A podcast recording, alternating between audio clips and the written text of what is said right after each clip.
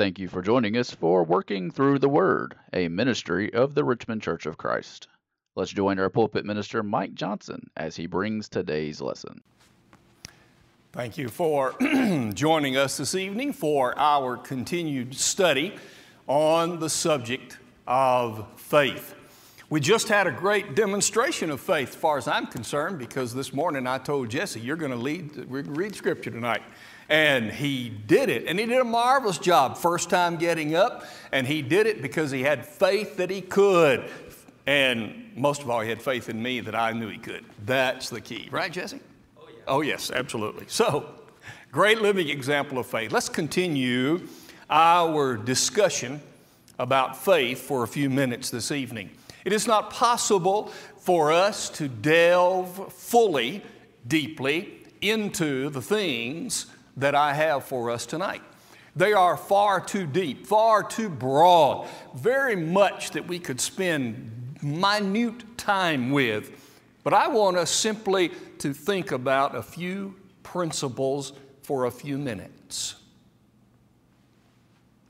It's a terrible thing to go blind, I'm sure. I can't imagine what it would be like to live as a person who knows that he or she is going to go blind.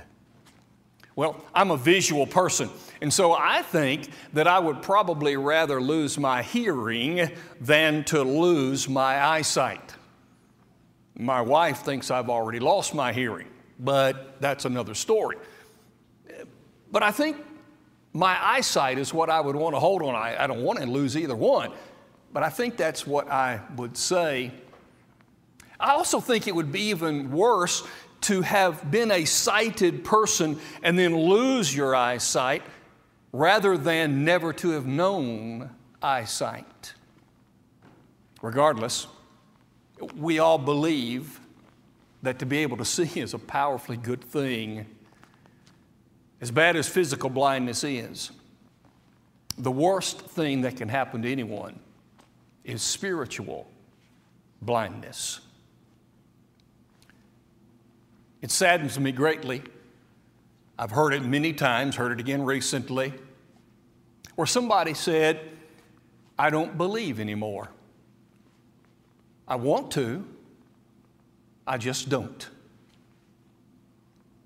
The words that were just read for us, a story about a young boy healed, not healed by the disciples because their faith wasn't strong enough, but Jesus, of course, did. But I love the words of the man who just knew that Jesus could do it. And when Jesus said, I'll be glad to if you believe, and he said, I believe and help my unbelief. In other words, I believe, but make it even stronger, deeper. Help it to be even greater than it is. Christian people who get to the point of saying, I just don't believe anymore. I want to, but I can't. Are, are people who are really crying out like this father. They're crying out to say, Help my unbelief. Why do they cry out?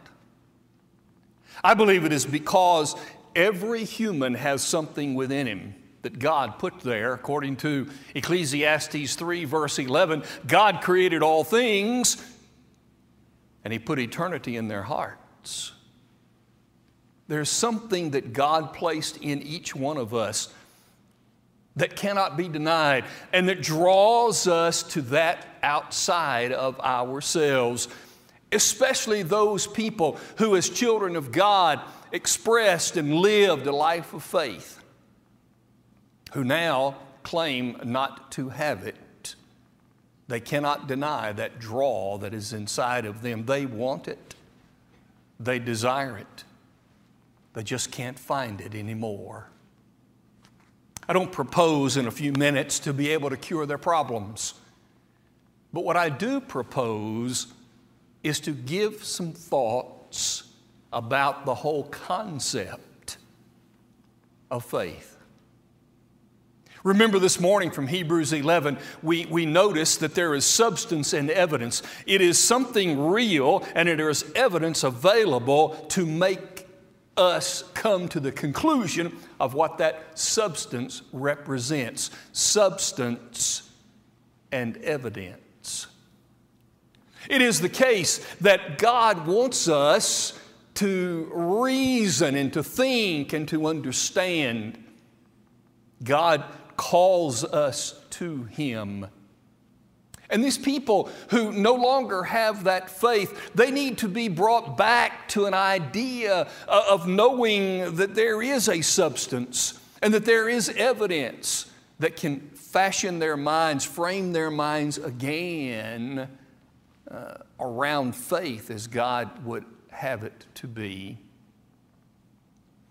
The problem is that the age, the God of this age, has blinded people. We know Jesus said in Matthew 6, 22 and 3, that the light of the body is the eye. And if the eye is good, the whole body is in light. But if the eye is evil or bad, the whole body will be in darkness. It's the same with the spiritual life. The eye of faith, 2 Corinthians 5 and 7. We walk by faith and not by sight. That spiritual eye gives light to the spiritual body. But if it is taken away, then we cannot have the light of God. We, in fact, are in darkness. Those are the exact words that were framed by Paul when he said in 2 Corinthians chapter 4, beginning in verse 3, if our gospel is veiled, it is veiled to those who are perishing, whose minds the God of this age has blinded. They have gone blind because of the God of this age, so that they are not able to come to a knowledge of the truth they have been blinded. This blindness, this ignorance that now, according to Ephesians 4, is in them, this ignorance that is there, the knowledge has been taken away because the God of this age is operating. Certainly, the devil is active. He's alive and he confronts every one of us on a continuing basis. But let me suggest that it's the God of the age that is the culprit. Sure, Satan is behind it. But the God of the age is the mindset of the age in which we live. Think about this. Just over 200 and 40 years ago, our country was framed. And in all the writings and the people who were a part of putting this country together, you see that the framework, the age, the mind of the age accepted that God is real and that God is true. But now the God of the age has changed. It seems, at least, that people now don't accept God the way that they used to. That the God of this age has blinded them. And now, even Christians who have this faith in God are falling prey and having their light stolen from them. Their faith is going blind. What do we do? How do we help those who, like the Father, are saying, Please help my unbelief. If they want to be helped, let me propose just a few things to think about. Nothing that we are going to spend a great deal of time digging deeply into, but I want you to hear a few thoughts to present to those who really are searching and who really want to have faith. Here's what I want to suggest call them to reason. What I mean by that is, I want you to understand, like I mentioned this morning, that God always approaches people first in a reasonable way, not an emotional way. God presents himself in evidentiary form. God presents himself in truth. God says, Here I am, here is the evidence. Now you weigh it and you think about it and you can even challenge it. And so God says, Come to me in reason. I said this morning that reason is what we use to understand. It's how we understand things through reasoning. The evidence is presented to us in a reasonable fashion, and we present ourselves to it in emotional ways. The mind accepts the evidence and holds on to it lives with it. In that situation, we then are able to wrap our entire beings around it passionately or emotionally. And I suggested this morning that emotions are the glue that hold us to the reason that we have now come to, the truth that we now accept, the place where we now stand. To love God with all of your heart is to love God with all of your mind, your thought, your reasonable process, and to love Him with your emotional self. The heart includes both the mind of reason and the passion of emotion. And that is where faith is. Faith is not something that causes us to dive into the unknown. There's not one of us who drives from Richmond on I 75 heading toward Lexington who, approaching Clay's Ferry Bridge, says, I don't know. I have no idea that that bridge is solid enough to hold me up, but because I really want to go to Lexington, I'm just going to dive into the unknown and cross the bridge. None of us thinks like that.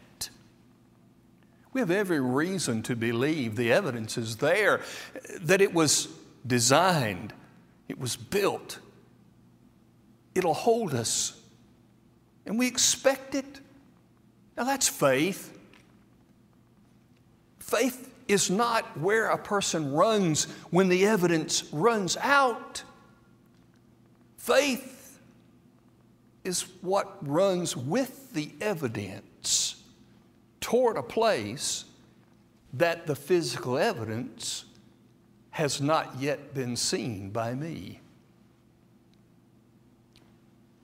I have been to 48 of the 50 states of the United States of America.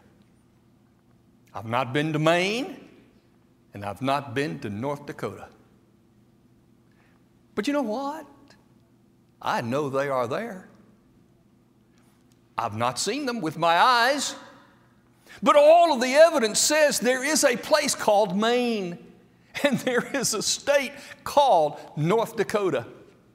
And just because I haven't placed my feet on the soil, just because my eyes have not taken in the sights, does not mean that it's not real and that I can't know it. My faith rests in all the evidence, and it is just as real to me as if I had walked through those states. That's what faith is. Faith doesn't doubt what is moving forward. Faith goes forward boldly because the evidence is pushing you in that direction. And that's what faith is. So I want you to think about this. In Isaiah 1 in verse 18, the prophet said from God, Come now, let us reason together. God wants us to reason. He, he made us as reasonable creatures. God expects us to reason. God expects us to challenge. He expects us to investigate. He, he expects us to understand as best we can by looking at all of the available evidence. And when God called people to reason with Him, He's calling us to do the same when a person has come to the point where their faith has gone blind. Decide first to reason with them. I want to give you some reasonable thoughts just to tickle the mind, if you will, just to stir the curiosity, just to get people to think. I am offended. I am upset when I hear that apparently Christians are not scientific. As though there is science over here and there's Christianity over here. I read a quote today from a man who said, You have to research science over here and religion over here. Don't ever put them together. Because by putting them together, you won't understand either one. What? You mean, are you trying to tell me that science and Christianity are incompatible? Are you telling me that they are mutually exclusive? In other words, to be mutually exclusive says, if this, then not that. And if that, then not this. That's mutually exclusive. When I say be reasonable, let me present a few facts to you. And I want you to decide. And these are the facts that you can use with people who say, Help my faith. What is science? As we begin thinking about things, what is science? Science is the study of the observable universe. That's what it does. It studies what is and it goes to a lab and reproduces this, and we say, oh, this is how it is, and every time I do it, that's what happens. That's science, the study of what is. Think with me about that then for just a minute for those who want their faith. Here are some things that all scientists believe. They have all practiced them in their lives. They stake their claims, they stake their reputations, and they have been paid because they believe these things. Number one, the law of causality. Things are because something made it. One of two things is true matter is eternal, or mind is eternal. Can you think of anything else? Give me another option. Science says matter is not eternal. It has to be created. It had to come from somewhere. And so they continue to try to find where that is. And a lot of scientists say it came from nothing. All of a sudden, nothing became something. Is that reasonable? Does that make any sense? That's what some scientists say. What does science say? Everything we have came from something before. Oh, what does Christianity say? In the beginning, God created the heavens and the earth. Science says everything that is came from something. If you have nothing, you will always have nothing. But because something is here, there has never been a time when there was nothing. Some scientists say nothing can produce something. Christianity says it was something, mind, someone that created all things. Now you tell me, which one is more scientific? Interesting. Number two, the law of biogenesis. In other words, not only did something come from something, but something came from something of its kind. Every farmer expects to plant a certain seed to produce that crop.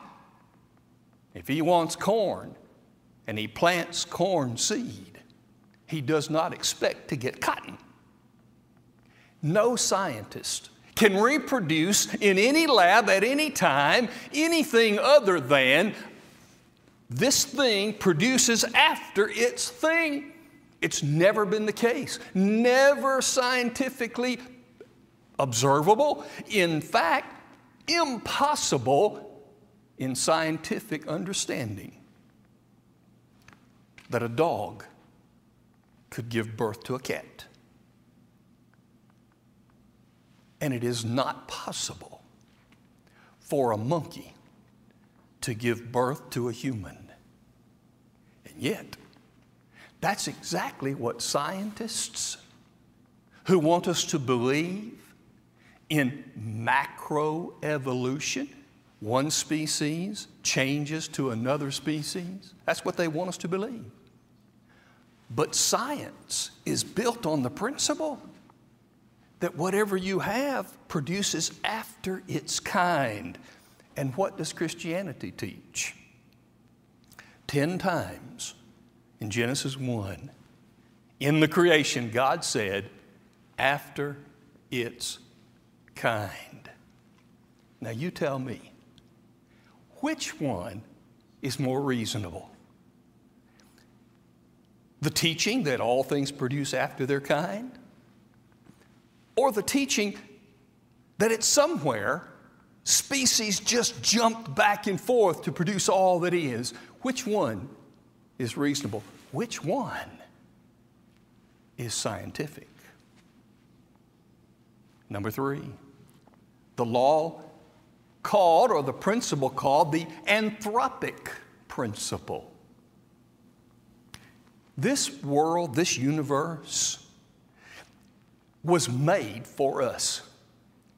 In fact, it is not possible in our scientific understanding for us to live in any other kind of world. This is the world we live in because this is the world that we need to live in. And only people like us could have come to a world like this.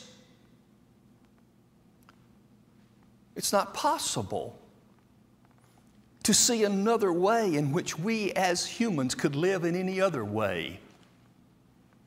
And yet, some teach that this world is by chance, just happened to be exactly the way it is, just happen to have the people and the animals and the plants that we happen to have, and it just happened all by chance.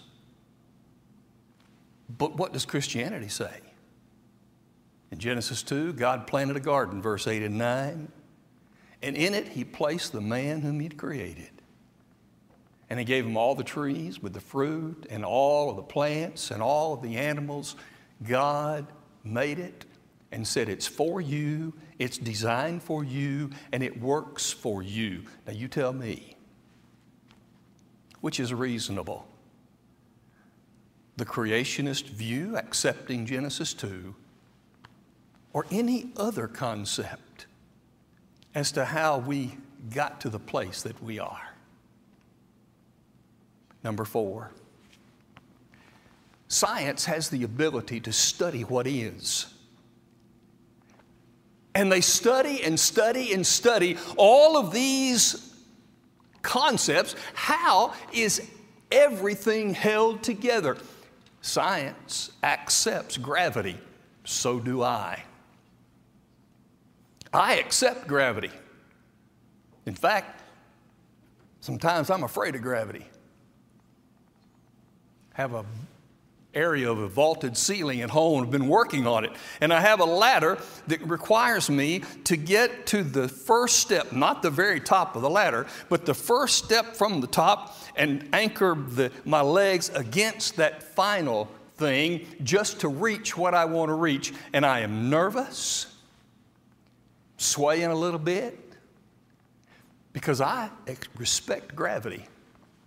And if I fall, which I did.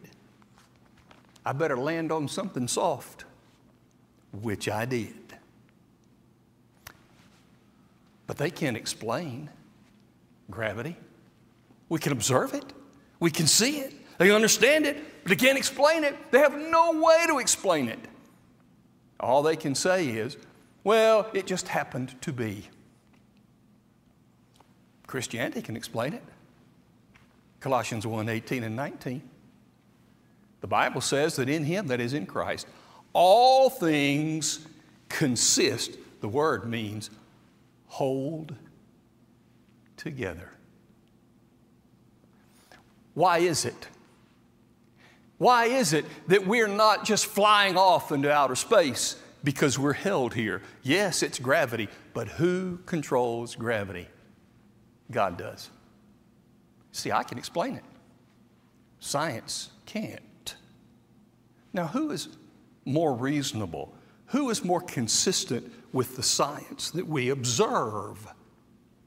The Christian concept or any other concept of chance that we might just happen to run off?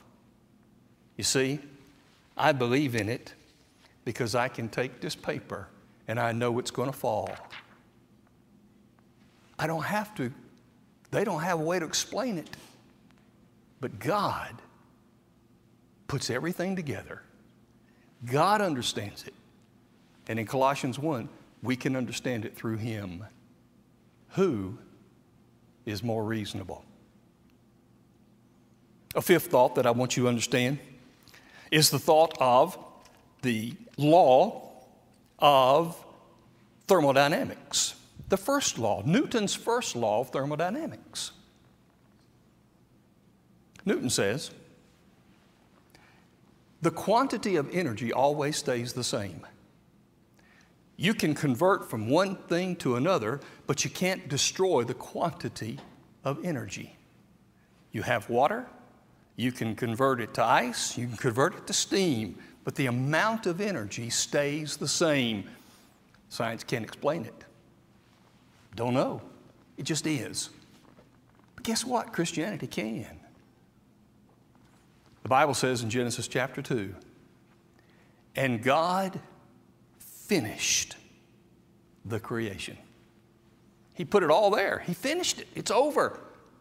He created all that is, and only He will finally be able to destroy it. Who is more reasonable, Christianity or chance science?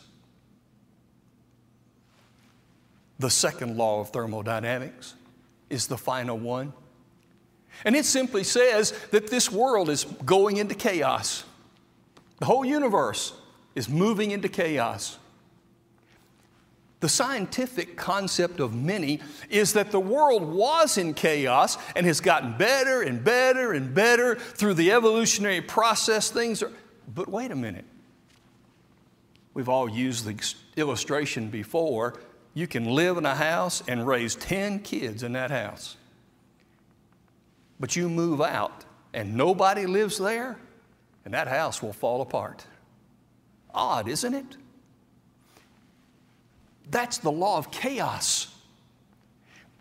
The universe is expanding, it's moving, it's becoming more disorderly, not orderly. And Christianity understands that. Christianity understands. Psalm 102, uh, the psalmist understood the idea that we're moving out, that things are changing, and it's growing old like an old garment, he said of the universe. These six things are accepted as basic scientific principles. And guess what? Christianity accepts every one of them. What about those who don't? Who is more scientific? Those who don't? Or Christianity who does? Which is more reasonable? Those who don't accept? Or Christianity that does? When faith goes blind, I want to call you back to reason. Reason that God placed in your heart, the draw to Him that you just can't deny. I'm sad, and I feel for those who are in pain, who think they've lost their faith. You haven't lost it, it's just buried deep by the God of this age. But God offers you to have it back. We're glad to help you. We would talk. We can sit down and we can re energize that faith. God wants it, God calls you to it. I hope that today has been an uplifting and helpful excursion into the Bible concept of faith. Thank you for joining us tonight. And as always, may God bless our country. May God bless our church. May God bless each one of us as we strive to be faithful and to hold on to our faith. Please reach out to us if we can help you in any way. We hope you enjoyed today's broadcast brought to you by the Richmond Church of Christ. We are located at 1500 Lancaster Road in Richmond, Kentucky. We meet on Sunday mornings for Bible class at 9 a.m., followed by our morning worship service held at 10 a.m. Our Sunday evening service is held at 6 p.m., and our midweek Bible study is held on Wednesday at 7 p.m. If you are in the area, we would love to have you as our honored guest. Thanks for listening.